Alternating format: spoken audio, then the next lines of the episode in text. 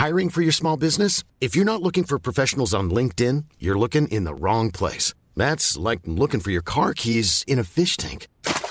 LinkedIn helps you hire professionals you can't find anywhere else, even those who aren't actively searching for a new job but might be open to the perfect role. In a given month, over 70% of LinkedIn users don't even visit other leading job sites. So start looking in the right place. With LinkedIn, you can hire professionals like a professional. Post your free job on linkedin.com slash people today. Isang paalaala, ang susunod na kabanata ay naglalaman ng mga salita at pahayag na maaari magdulot ng takot, pangamba at pagkabahala sa mga nakikinig, lalo na sa mas nakababatang gulang. Huwag magpatuloy kung kinakailangan. Ito ang mga kwentong bumuo ng ating nakaraan. Mga kwentong unang narinig sa mga liblib na lugar o sa mga pinakatagong bulong-bulungan. Dito ay pag-uusapan natin ang mga kwentong kababalaghan at misteryo na humalo sa kultura, kasaysayan at kamalayan nating mga Pilipino. Ang ating campsite ay isang safe space at bukas para sa lahat ng mga gustong makinig o kahit gusto mo lamang tumahimik at magpahinga. Ako si Earl, ang inyong pong campmaster.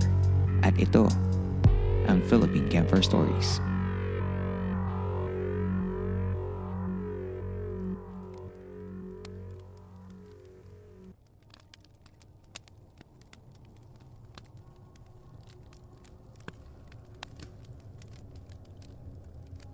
Kumusta kayong lahat?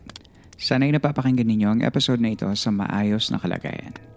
Kung ito man ang unang beses mong makinig sa ating podcast o isa ka sa mga regular campers na nakikinig kada episode pero hindi pa naka-follow, ay hinihiling ko na sana ay i-follow mo na ang Philippine Camper Stories podcast sa Spotify at kung magustuhan mo ang episode na ito, pati na rin ang buong show, ay bigyan mo na sana ng 5-star rating.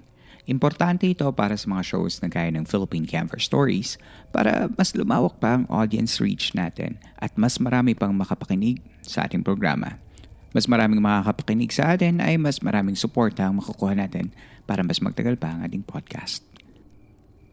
Ang San Telmo Society Radio ay ang listener story segment ng Philippine Camper Stories kung saan pinapakinggan natin ang mga totoong kwento ng kababalaghan at pagtataka mula mismo sa ating mga tagapakinig. In a few weeks, we will be celebrating the month-long anniversary celebration in Philippine Campfire Stories. Every weekday of October, I am going to release an episode for all of us to enjoy, leading to the Halloween episode of the show, which will be very special kasi may gagawin tayo na hindi pa natin nagagawa. Kung ano man yon, you will find out soon. Sa ngayon, we will listen to the Campmaster's version of the story of Roma na unang lumabas noong October of 2021 narrated by RJ of 35 and Up Podcast. Pakinggan natin ang kanyang kwento. Hello. This happened to my mom when she was 5 years old and the year was 1975. My mom lived in a town called Cadriocan in Romblon. May malalaking white rock boulder daw na parte ng isang bundok sa probinsya namin ang pinasabog ng mga miners. Gagamitin daw yung mga bato sa project sa isang pier, sabi ng city municipality namin. After that got blasted, things turned for the weird in our quiet little town. Yung kapitbahay ni na mama used to be the guide sa White Rock Formation. Pagkatapos ng blasting, ay gabi-gabi na daw binabato yung bahay nila ng maliliit na white rocks. Aside from that, some of their food went missing. Yung mga pagkain na walang asin like kanin, Nawawala na lang daw bigla. This went on a few times. One time, pinalibutan ni na mama yung mga kids doon sa kapitbahay to protect the kids. Sabi kasi nila, kapag inosente ka at wala kang kasalanan, hindi ka naman daw sasaktan ng kung ano man yung mga nanggagambala sa kanila. Ginawang human shield si na mama and her siblings. After a few minutes, they heard one of the kids sa loob ng circle formation nila mama na umaaray na daw. When they removed the denim jacket of that kid, nakita nila ang mga maliliit na white rocks na nakakumpol sa likod ng bata. Isa-isa naman nila itong tinanggal. Sabi pa ng iba, kapag gabi na, may matangkad na lalaki na makikitang nakatayo sa tambakan ng mga blasted rocks. Kumukuha daw ng bato ang matangkad na lalaki at inilalagay sa bulsa nito. Pero nagtataka sila kasi dapat mapupuno na ang bulsa ng lalaki after a few pickings sa tagal niyang nakatayo doon. But no, hindi daw napupuno ang bulsa. Nakainuman daw ng lolo ko yung isa sa mga involved sa blasting operation na yon. At that time, binabato daw yung mga tagayan nila. Parang pinipigilan silang magsaya. Yung panganay na kapatid ni na mama, kumuha din daw ng bato. Siguro natuwa siya kasi makinang yung white rock. Inuwi niya daw yun sa bahay. Kinagabihan, ayun. Sabi ni mama, pinaulanan daw sila ng bato buong magdamag kung saan saan daw nanggagaling. Parang out of thin air. The next day, agad-agad daw na pinasaoli ng lolo at lola ko yung bato na kinuha ng kapatid ni mama. After that, hindi na kami binato. Sabi rin ni mama, pati daw City Hall at simbahan hindi nakaligtas. Papers mysteriously fly off. I think even the furnitures daw gumagalaw. Some said sa simbahan kasi nagtakbuhan yung iba in hopes na hindi sila gagalawin doon. They were wrong. Sabi sa mga balita sa amin, according to an albularyo, dahil sa pinasabog na rock formation, nasira ang kaharian ng mga engkanto doon sa lugar namin. At kasama sa mga nasaktan sa pagsabog ay ang prinsipe nila. Ang gusto daw ng engkanto is an eye for an eye. Buhay kapalit ng buhay. Ang alam ni Mama ay may namatay talaga by that time in their revenge. She thought it was the engineer of that operation. Parang it was among the engineer, the driver, and the vice mayor of that time. It was said that someone captured a photo of that rock formation before and after the blasting. So before blasting daw, nakapatong daw sa bato yung part ng castle ng mga engkanto. After blasting, sira na daw yung castle. Kasama din sa picture ay isang babae na may kalong na lalaki. Natakpan ang mukha ng girl kasi sa flash ng camera. At around that time din daw, may mga tao na matatangkad at mapuputi na naglalakad sa baybayin. Naka-white sila na damit, umiiyak daw sila. Nung tinanong daw ng isa sa mga tao, sumagot yung mga umiiyak ng, wala na kaming bahay. Yung kastilyo namin ay sinira at namatay ang prinsipe namin. Until now, those blasted rocks stand still in an area where it's now being barricaded by a wall, so no one will dare touch it. I last saw that back in 2006 when I was in fourth year high school. Maraming stories sa Sibuyan Island pero for sure we have kingdoms of encantos there. Sabi pa ni Mama noon, punong-puno ang barko pag alis ng Manila. Pero pagdating daw sa Kajiokan, 3 jeepneys na lang daw ang puno. Imagine where all the passengers go. Sabi ni Mama, pumupunta daw ng Manila mga engkanto para mag-aral. Meron din silang gold na barko. High school si Mama noon, may barko na hinihila daw ng isa pang barko kasi masama ang panahon. Kinabukasan, they found themselves in the river of Cantingas. Pero mababa naman ang tubig, so it's impossible for them to be drifted there. Sabi ng albularyo, gusto daw ng engkanto na palitan ng pangalan ng barko. Gawin daw MV Sibuyan at makakaalis sila. So they changed the name of the ship at nakaalis naman daw. I don't know how they did, but they did somehow. We also have the story of Lamau. It's a lake daw sa bundok na comparable sa Garden of Eden sa ganda. As per kwento-kwento ng mga tagbundok sa amin. In Lamau, one may find golden fish and black orchids. Pero bawal daw tigan or ituro or galawin ang mga ito. Kapag dadaan ka daw doon, You have to act or pretend like how you would normally cross or pass by a place. Otherwise, they will sense your presence, and who knows what will happen next. I saw an Encanto before, pero hindi ganong kalinaw. But I know na matangkad sila at usually naka-white clothes. Yan po ang alam ko na kwento ng Encanto sa amin. Maraming salamat po sa pagbasa. Roma. Ang kwento ni Roma ay isang patunay na ang mundo ng kababalaghan ay hindi madaling pabulaanan, lalo na kung marami ang patuloy na nakasasaksi sa mga hindi maipaliwanag na kaganapan, gaya ng isang malaking taong namumulot ng bato o mga butil ng bato na biglang umuulan sa isang bahay. Gaya ng malimit kong sinasabi sa ating campsite, ang paggalang sa mga bagay at mga nilalang, nakikita man o hindi, ay malayo ang mararating tungo sa mas mapayapang pamumuhay. Salamat muli kay Roma para sa kanyang kwento.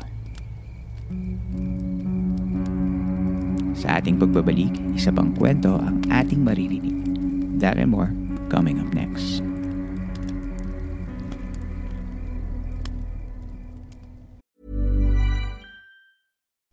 Would you like to look five years younger? In a clinical study, people that had volume added with Juvederm Voluma XC in the cheeks perceived themselves as looking five years younger at six months after treatment. Look younger, feel like you. Add volume for lift and contour in the cheeks with Juvederm Voluma XC. Reverse signs of aging by adding volume to smooth laugh lines with Juvederm Volure XC.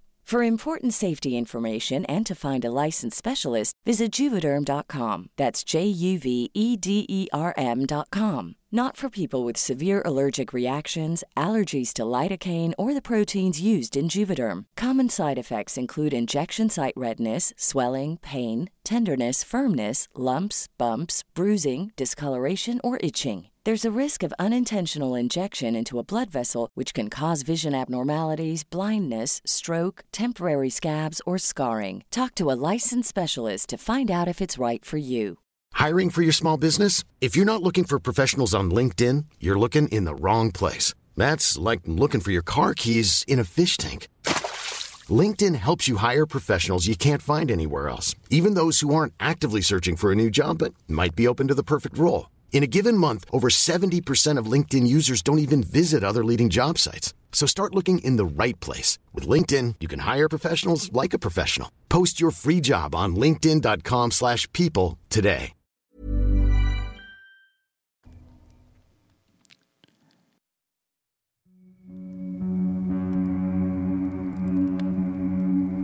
Sa pagbabalik ng San Telmo Society Radio ng Philippine Campfire Stories.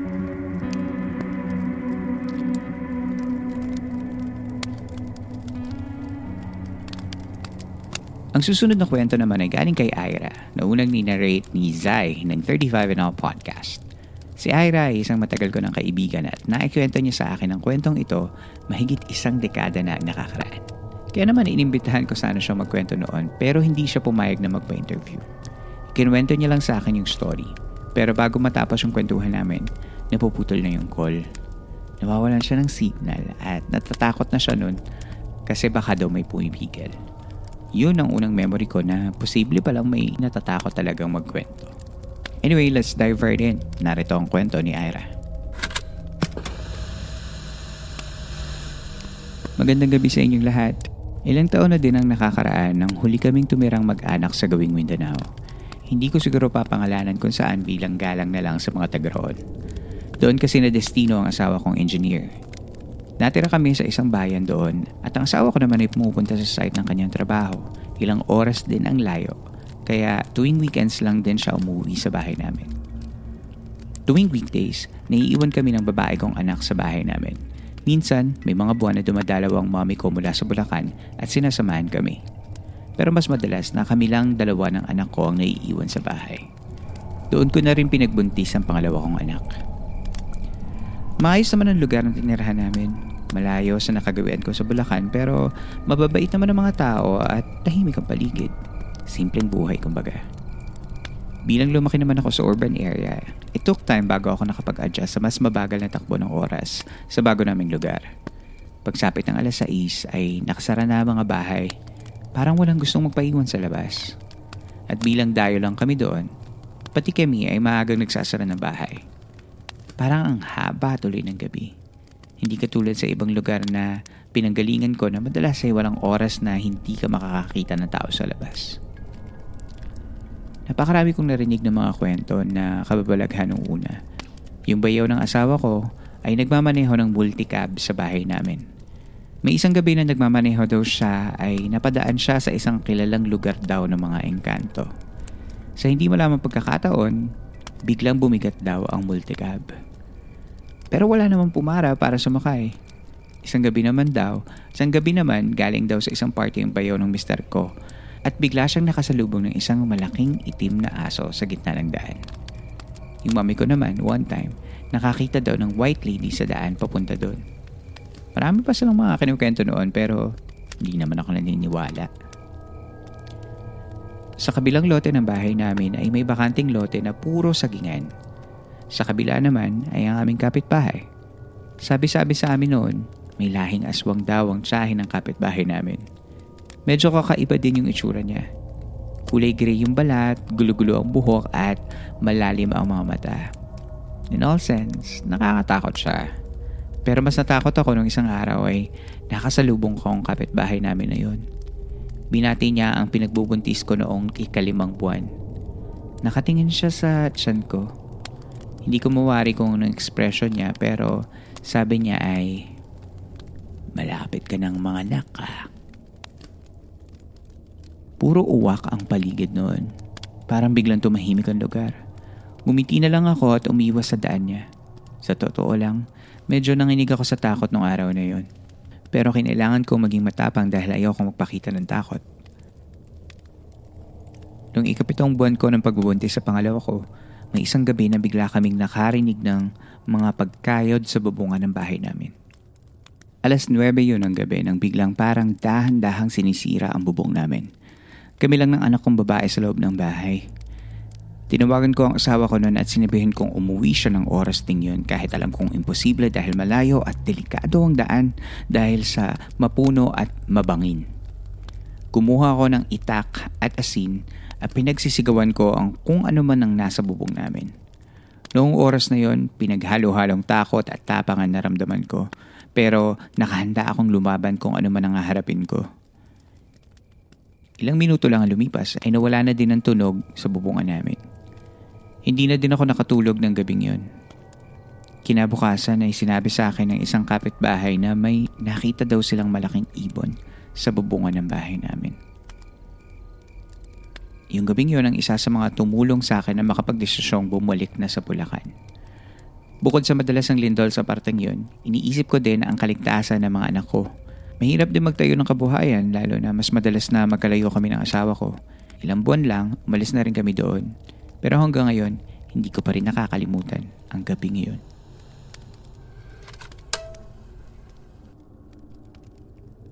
Tunay ngang may mga lugar na sadya yatang nagiging pugad ng mga nilalang na tulad ng nasa kwento ni Ira. Mabuti na lamang at nang ibabaw ang tapang sa kanya sa oras ng panganib. Iba naman talaga ang proteksyon ng isang ina para sa kanyang mga supling. Walang uurungan, kahit aswang pa yan. Salamat Ira sa pagpapadala ng kwento mo para ngayong gabi.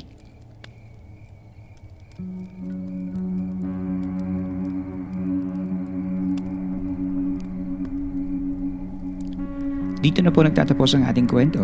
Pagkatapos ng episode na ito ay pwede kang sumali sa kwentuhan by going to the Spotify Q&A portion ng episode na ito. Doon, nagsishare ang mga kasama nating campers ng kanilang mga thoughts about sa episode. Just remember to be kind whenever you share your thoughts dahil ang podcast na ito ay mananatiling safe space for everyone. Kung gusto mo naman suportahan ang show by giving me monetary tip, you can do that by joining our Patreon and Coffee. Yan yung mga sites kung saan naglalagay ako ng mga extra content for the podcast listeners when I can.